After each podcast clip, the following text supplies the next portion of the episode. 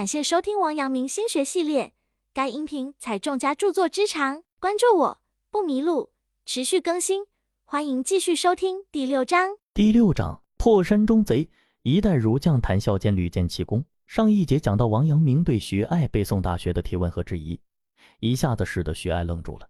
他自小所接受的教育中，都将程固和朱熹奉为经典、权威，从来没有丝毫的怀疑。如果真如老师所说，自己接受的程朱学说岂不是被误导了吗？所以这也促使徐爱开始反思程朱学说。他后来将自己与老师之间的对话详细的记载在《阳明语录》及《传习录》的序言中。先生于大学格物诸说，昔以旧本为正，盖先儒所谓物本者也。爱使闻而害。继而疑，以而谈经结思，参互错纵以治子先生。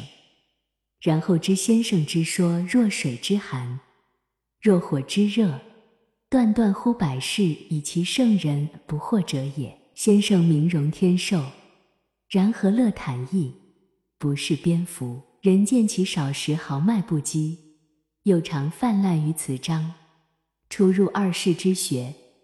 骤闻世说，皆目以为利益好奇，漫不省究。不知先生居夷三载，处困养静，精义之功，故已超入圣域，猝然大中，至正之归矣。爱朝夕至门下，但见先生之道，极之若易而养之愈高，见之若粗而探之愈精，就之若近而造之愈益无穷。十余年来，竟未能窥其藩篱。是之君子，或与先生仅交一面，或犹未闻其心可，或先怀忽亦愤激之心，而聚于立谈之间，传闻之说，亦断玄度。如之何其可得也？从游之事，闻先生之教，往往得一而已二。见其北母离黄而弃其所谓千里者，徐爱对老师的质疑也是钦佩之至，这使他想到了孟子曾经谈过“尽信书不如无书”，凡事都要有敢于质疑的勇气，才能促使自己的反思，不断提升自己的学问，否则只能是沉浸在对古人权威的迷信中，固步自封。徐爱也深知老师的学问并非信口开河，而是经过卧薪尝胆的苦心钻研而获得的。而对于其他人来说，对于王阳明敢于挑战经典权威的做法，则是非常反感。很多人对王阳明的解读不能接受，王阳明自己也因此遭受到了很多的批评和指责。的确，挑战明朝已经存在一百多年的权威，并非一朝一夕的事情，需要人们一个漫长的接受过程，更需要社会实践的不断检验。因此，这一路对学爱来说可谓是收获颇丰。王阳明也对这个弟子非常喜欢。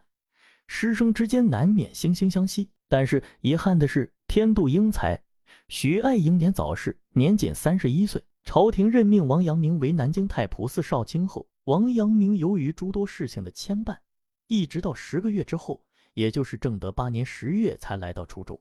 到任之后，王阳明发现这个差使的确是清闲，经常有大把的时间无事可做。他这个南京太仆寺少卿，主要是负责马政。但是当时朝廷对于马匹的管理相当松懈，马匹的数量也日益减少，因此这也是个闲职。当然，朝廷之所以将王阳明安置在这个位置上，也是有意在冷落他，因为王阳明对政事经常发表自己的观点，口无遮拦，难免会触及到一些实权派甚至是皇帝的软肋，因此调配他到这里就是为了打击一下他的气焰。而这个安排对于王阳明来说，心里的确非常失意。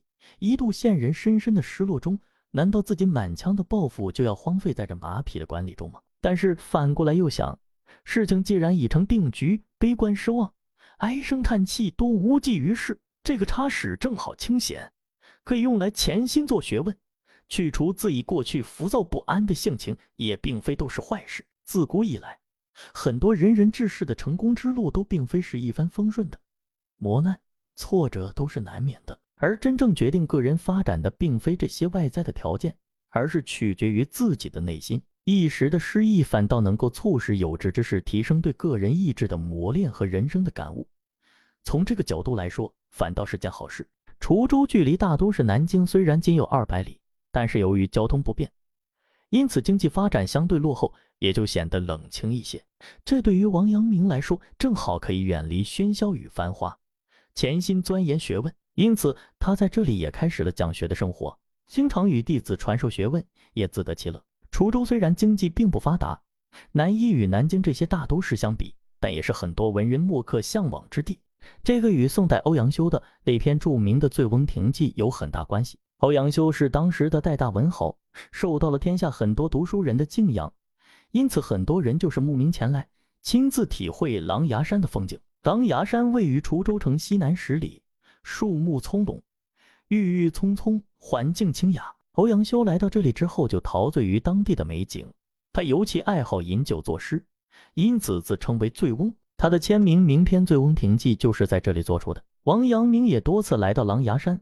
非常陶醉于山中的美景，留下了与此有关的十多首诗，但是他却没有提及欧阳修及其著作，不得不使人怀疑他对这位大文豪很可能并不认同。欧阳修沉湎于饮酒的做法，他并不认可，但是他也不愿意表示明确的反对，而是保持缄默，不置可否。王阳明在滁州的政事颇为清闲，所以他大多时间是与慕名前来的读书人切磋学问，在切磋学问之余，也经常游山玩水。自得其乐，远离了尘世的纷纷扰扰，能够沉浸在大自然的美景之中。王阳明此时的内心的确已经摆脱了朝廷政事的繁杂，而是沉浸在自己的心学意境之中。王阳明在滁州闲适的生活并没有持续很长时间，在这里待了半年之后，朝廷就将他晋升为南京鸿胪寺卿，这是礼部的分支机构，负责掌管朝会、宾客、吉凶仪礼等事务。虽然南京的鸿胪寺并没有多少具体的事务可做，但毕竟有所提升，而且南京比起滁州来，其政治性还是要重要很多。所以王阳明心情也豁然开朗，积极准备着前往南京任职。王阳明来到南京就任鸿胪寺卿后不久，就意识到自己目前的差事仍然是个闲差，和自己一同任职的那些人都在想方设法调离这个部门。王阳明自然不会如此行事，他对自己的仕途并非毫不在意，只是他内心追求的成为圣贤的目标一直激励着他在学问上更进一步，所以他显得非常超脱，专注于讲学和谈经论道。王阳明并不甘心在碌碌无为中荒废大好时光，因此他就专注于心学的历练。他的心学就是要超脱世俗的功名利禄，追求内心的高远境界。当然，身为朝廷官员。也并非完全能够自由自在，也有一套机制进行激励和约束。在当时，作为朝廷的官员都要接受考察。王阳明在南京任职半年后，也要接受考察。他对自己过去半年的政事显然是非常不满的，但是自己也感到非常无助。为此，他也时常流露出放弃从政、归隐山林的念头。所以他索性上书朝廷，自贺祈求书，要求还乡。当然，当时的王阳明也并非真的是看破红尘，这个奏折也仅能理解为他对于长期身居闲职无所作为的状况的不满。对此，皇帝似乎也看得很明白，所以他也将王阳明的这份奏折置于一旁，并不理睬。王阳明却没有完全放弃，而是再次上书祈养病书。不过这次又是石沉大海，对此王阳明除了遗憾，也只能寄情于做学问了。他在南京的两年半时间里。在政事上难以有所作为，于是就潜心要在学问上有大的进步。他每天要做的事情几乎就是读书、思考、讲学，与朋友、弟子们一起探讨学问。每每与人探讨的时候，他经常会有豁然开朗的时刻，似乎自己在一步步地接近于心学的精髓了。当他有这种思想感悟的时候，他除了与身边的弟子、友人们分享之外，还会挥笔写信向远方的友人。弟子们分享这种感悟，所以他的很多真知灼见都能够在他与别人的信中得到体现。王阳明在内心冥想的时候，常常习惯于静坐。他在贵州龙场的时候就已经形成了这种方式。多年来，他一直认为静坐能够使人心境平和、静心冥想，而且还经常会在静坐中体悟茅塞顿开之感，在学识上有所收获。所以，他也教学生学习静坐，用意念来克服内心的私心杂念。王阳明在南京任职后，有很多学生也一直追随他前往，而他的得意弟子徐爱这时也在南京任工部员外郎。徐爱非常热心于帮助这些师兄弟们安排具体的事务，他自愿给大家当起了学长，主动安排老师的授课时间以及其他的事务性工作。对此，王阳明是非常满意的。这些繁琐的事情的确需要有人做，而徐爱是再合适不过的人选。而王阳明的这些学生中，天赋差异很大，秉性也各不相同，勤勉程度也不一样，因此每个人的学问长进也不同。有些人一点即通，有很高的悟性，还能常常带给王阳明很大的启发；有些不仅难以有所长进，还将老师的教诲完全抛弃，做事背叛师门。也让王阳明心痛不已。王阳明常常教导他的学生：世事无常，每个人都会遭遇到难以预料的变故，可能会对个人遭受非常大的打击。